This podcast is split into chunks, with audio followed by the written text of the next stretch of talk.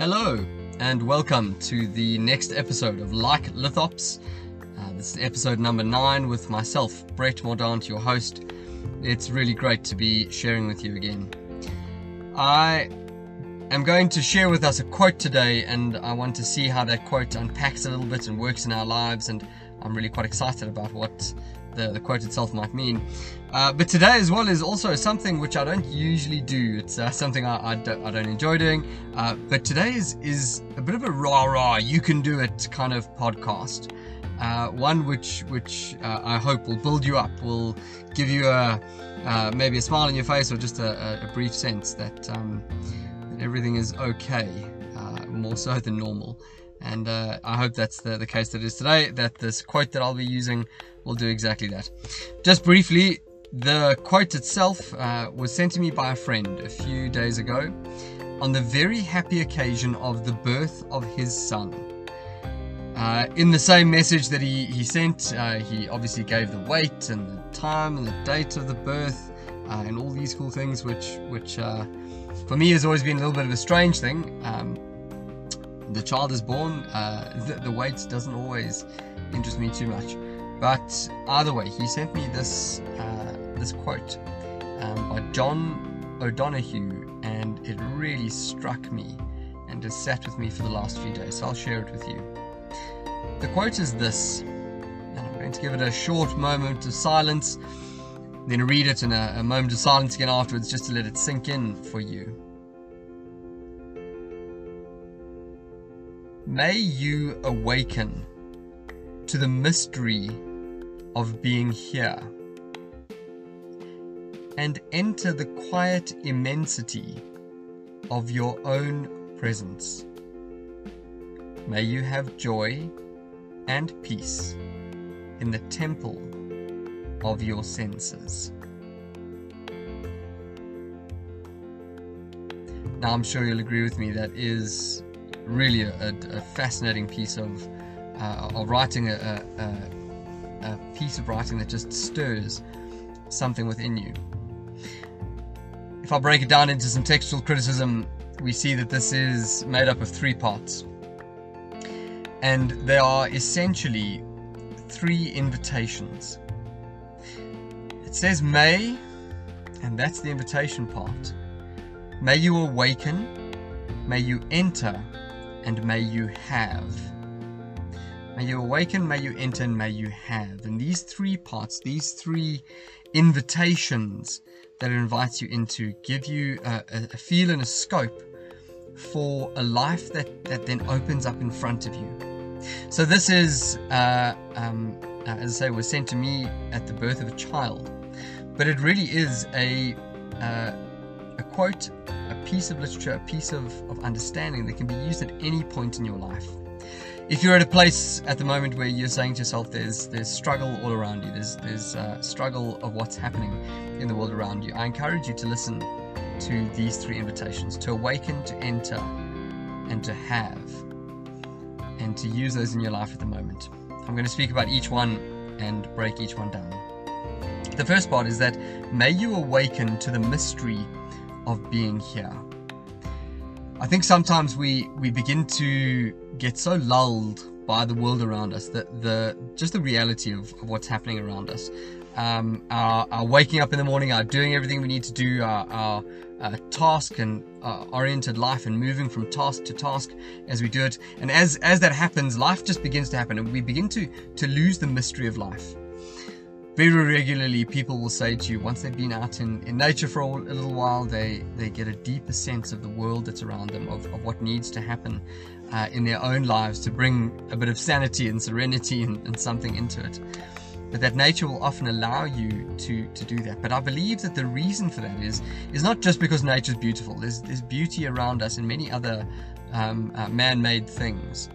However what there is is a, a, a sense of, of unfolding, of opening up, of newness and of opportunity in each time that we find ourselves in nature. We see things like trees growing, we see um, uh, rivers flowing or, or, or dams rippling. Um, we see around us so much of, of something changing. And even if we go to the same place again and again, as, as many people do, the same natural place again and again, we see trees that grow that, that we can maybe even think back. If I've been somewhere for, for many years, I can even think back and say, well, there was a tree that was a sapling when I was a child, but is now a full grown tree as an adult. It's, it's that, that unfolding that always continues to happen. And it's a mystery in a way um, because a large amount of the processes that we see in nature are so slow that we don't see them actually happening. You'd, you'd need to stare at a tree for a very long time to watch a, a leaf actually grow. And if you really wanted to, you could track it day by day. For, for, for some people who, who do things like um, uh, train bonsai trees or, or grow certain plants, grow certain flowers, you can track it almost daily. You can have a look at it almost each day as you're watering it or, or, or, tending to it, and you can see just a little bit growing each each moment. But by and large, we miss the mystery of being, of simply being alive. Take it even a step further back and, and just think about the universe itself. 13 billion years old, older than that, but uh, kind of roughly in the in the ballpark of 13 billion years. Uh, that our, our planet alone uh, has has um, has really just just changed and transformed and evolved. And, and even if you went back uh, uh, 100,000 years, 200,000 years, the, the Earth itself would look very different to what it looks like today. But it's such a small, gradual, imperceptible change that, that we don't see it and we lose that mystery. So, would you awaken to the mystery of being here? Just stop and either let your mind wander or go find something which reminds you of the mystery of being or think about relationships that you have that that you're just grateful for because they open up something new in you. They invite you into a new uh, space of being and awaken to the mystery of being. I don't think I can I can say this enough. We really need to find ourselves in those spaces as regularly as we can and, and to if we're fa- finding that we're we're fatigued and we're stressed and we're troubled to force ourselves into those places where we are are allowed just the opportunity to um, to, to to be that second part is then another invitation. And it's the part which says, May you enter the quiet immensity of your own presence. Something I didn't say at the beginning is that this is a building uh, quotation.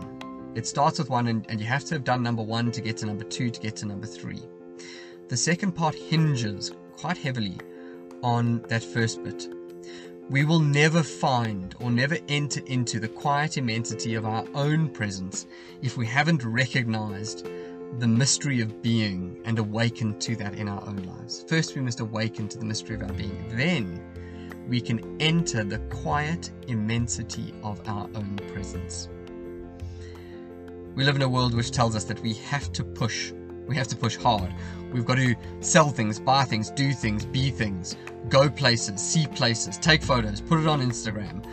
We're told again and again that we need to do these things over and over and over and over, and it's a doing kind of, of life. It's it's a you have to to earn to eat. You have to um, make money so that you can do everything you want to do. You you've got to keep producing, producing, producing in your life, and it's a difficult space for us to be. Because sometimes there are, are moments in our life and, and I'm not I'm not poo-pooing all over that. I'm, I'm, that is very necessary. There's there is deep profound joy to be found in in doing good work of, finding vocation of of being uh, in a space where you're enjoying what you produce. But when it gets to the point of of pushing us over the edge where that's all we seem to be doing where our our worth is measured in what we can produce, not in who we are, then we begin to lose that, that sense of our immensity in our own presence. Now, when John O'Donohue says this, this line, I like to, to think of it in this way that we enter the quiet immensity of our own presence, but that means we begin to recognize just how big our presence is And this is that rah rah point where I say to you, you are incredibly special. Um, that might not be something which you hear regularly, but I want you to hear that in this moment. You are an incredibly special human being. Uh, you, there is something unique about you. There is something which is immense in your in your presence, uh, and and I want you to recognize that now. Let me say it this way: We have inside of each one of us a lived life, an imagined life, a being that is far bigger than our body. Many people will say that you have an aura, that there is something around you that you uh, that, that surrounds you that that that is bigger than who you are. That's only a small part of it, because we're still allowing ourselves to see only a small um, section of our lives. I believe that we each have potential in front of us and that's a kind of immensity that goes ahead of us. So when we we find our quiet immensity in our own presence, what we're saying is that our life is is spreading out in front of us. There's there's so much that's gone before. There's years and, and decades that have gone behind us. And we've lived in this presence, and, and I am more than simply the number of hours that I've lived. Because packed into each of those hours are, are emotions and feelings. There's there's relationships that we've had conversations that we've had ways in which we've engaged in the world in, in completely new and different ways. And because of that we are so much more than just our presence here and now. Some people will say that that you're your imagination. You can uh, uh, give the immensity into the imagination. I can I can go anywhere and do anything, and, and yes, that's true because it's possible.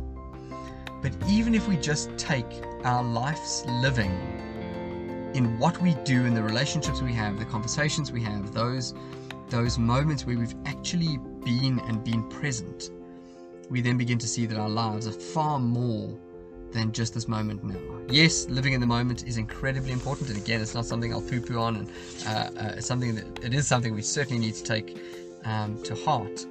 But in this instance, just bearing in mind where you've been, how you've been able to interact and influence others, how you've been able to to live side by side with others, how you've been able to live side by side in this world and, and the natural world around you, and just give yourself a moment to think about what's there.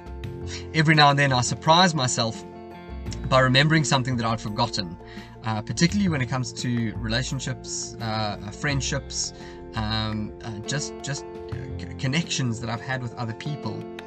And something will happen. I'll, I'll suddenly remember an incident that happened years ago, um, and and it, it's something that doesn't sit in my conscious memory. But if I really scratch, I can go back and, and, and get it. Or if, or if, there's a trigger in my life or somebody reminds me of it, then I'm, I'm able to go back and relive that. But if you just think about just how many of those instances sit in your brain that you don't actively remember, even that is an indication of the immensity of your own presence. That's how much you've been engaged in the world. There is a, a, a, a bit of a, a, bigger one to this as well, in that I, I said earlier that, that our potential gives us something, but the potential is is only a, a, half a half potential. It's it isn't there yet because it hasn't been realized. We have the potential to do great things, but we haven't done them yet. And so, for me, when I speak about the immensity of our own presence, I'm speaking more about that which has actually been lived, our lived experience, and just take a short moment to to reflect on that and see your immense presence in the world. And he ends with this, and again remember that it's a, a building kind of phrase. You have to awaken to the mystery of your being here. You have to enter the quiet immensity of your own presence. And, and I've just realized there is something that I, I wanted to say uh, about the quiet immensity. The quiet immensity is important with the modifier. It is a quiet immensity. There is a sense, I think, within most of us, which says that my very being is not something that can be shouted from the rooftops. My presence is not something that needs to be pushed, but it simply is. And it's a difficult place we find ourselves in when we are forced to be, uh, or to at least um, uh, promote ourselves in some way. Some of us do it well, some of us don't do it very well. But we find ourselves in that space where we we occasionally have to promote ourselves, often for work where we've got to give us give a bio or something like that to, to kind of just just give a, a bit of um, um, introduction to yourself. For most of us, when we put together a CV, uh, there's there's a tension in us to say like, well, how much do we boast about what we've done, or, or how much do we just just kind of indicate this is something I can do, um, and and it's it's it's that tension between pushing and boasting and the quietness that goes with it. And let me say this there is a clear sense in me that either those people who simply just know me for me and accept me for me and, and they, they know my presence not because I force it in their faces all the time, but just because they've they've recognized in me what that is those people have a deeper sense of me and a better grasp of who I am when when it's a quiet immensity that's spoken to them rather than a boastful one. And I'm sure we've all met people who who are, are quite eager to tell you about their achievements. Some people have, have just really good motives behind that. They, they, they just want to share the, the good stuff that they've done. But other people and I'm sure you, you've come across this, will have seen that, that they they really just want you to see how good they are, how great they are, how amazing they are, and and they'll keep harping on. And there's a disingenuous something behind that. So when I speak about the immensity, and when Joe John O'Donohue speaks about that as well, that modifier is incredibly important. It's a quiet immensity of your own presence. I cannot big myself up to myself. It's just not going to work. My subconscious will tell me, stop being a tool. You need to, to just realize who you are. But the quiet immensity of your own presence means that within my soul, there needs to be a, a stilling and a quieting that says, I recognize the immensity of who I am. Okay, so the third part. May you awaken to the mystery of being here, and may you enter the quiet immensity of your own presence. And lastly, may you have joy and peace in the temple of your senses. This is an interesting one because for most of us, we actively seek out joy in our lives. We don't often seek out peace, although it is sometimes something which we strive towards. We want peace in our lives. But don't get lost in those two words. I think what he's actually saying here is that it's important for us to find a certain presence in the temple of our senses. So, what this could well mean for many of us is that we need to begin to take control of our senses. And this is a very difficult one in our modern world. We we live in a world where we can get almost any kind of food that we want shipped from all over the world. We live in a world where our ears are constantly hearing things. And just think about it. You you'll often go from a busy house in the morning, uh, from the TV on, from people talking, into a car where you'll listen to the radio, into a workspace where you'll be listening to people and hearing what's going on around you, back home to, to TV, to, to noises, to, to stuff that's going on around you. And even just in, in your, your ears, we find that there's a lot of background noise uh, that happens. Our eyes are even worse. Um, we are bombarded. Did you know that uh, um, most people in a day today will consume more information through their eyes than the average person in the 1600s consumed in a year? In a day, we will consume more than the average person would consume in a year.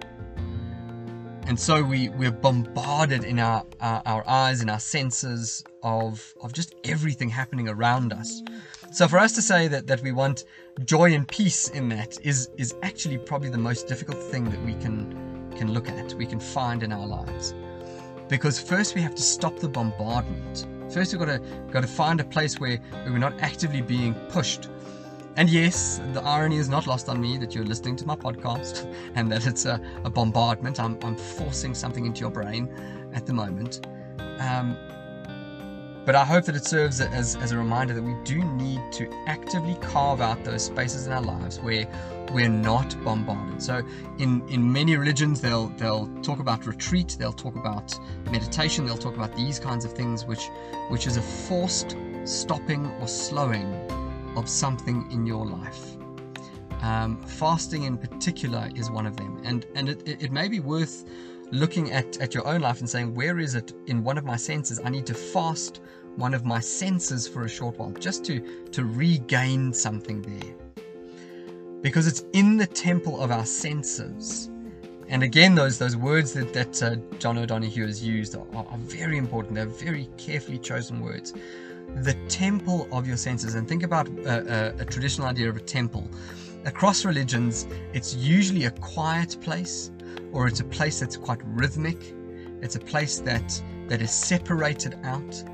In many instances, that's quite beautiful. And and you're given this this idea that your senses can then become those things as well. There need to be places that are, are, are reverent and set apart. They are are used for very specific purposes. They're not just general common everyday use things. They're a temple. They need to be guarded and well looked after. And so your senses are then as as he says that that temple they become that temple and when that happens when we begin to realize that our senses are a kind of temple we're then able to begin to find the peace and joy. So don't get stuck in the peace and joy first. You've got to recognize and realize your senses are a temple. And where is it that you might need to slow down, to stop, to fast, to retreat within your senses? And I'm not saying you have to go away and, and, and go on a silent retreat somewhere or a blind retreat or whatever the case might be, but what is it that's that's bombarding you that you need to stop? and to make a conscious, active, temple like effort to stop it in order that you can then begin searching for the peace and the joy in your senses. Because when our senses are freed, they give us so much. When we find ourselves looking at the right things, hearing the right things, um, sensing with, with touch the right things, it can give us great and deep joy. And I mean that across the board. I mean, it could be something as, as incredibly simple as, as looking at a child's painting and just spending active amounts of time just admiring it. It could also be something even even uh, much bigger than that. It could it, it could be um, um, the touch you receive from somebody, just just being aware of that and, and and reveling in that. It could be hearing somebody's voice that you haven't heard for a long time, and just enjoying it and, and finding the joy and the peace there, but we have to stop the background fuzz, the background noise before that can happen. There is obviously a lot more that could be said on this, but I want to leave it there. I'm going to read to us again the the quote.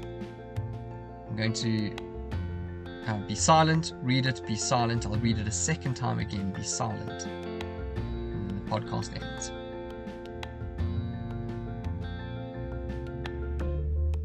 May you awaken to the mystery of being here and enter the quiet immensity of your own presence.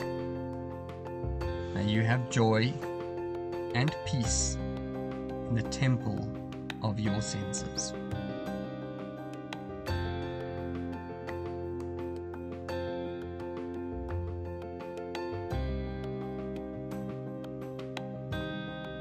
May you awaken to the mystery of being here and enter the quiet immensity of your own presence. May you have joy and peace in the temple of your senses. Quote by John O'Donohue.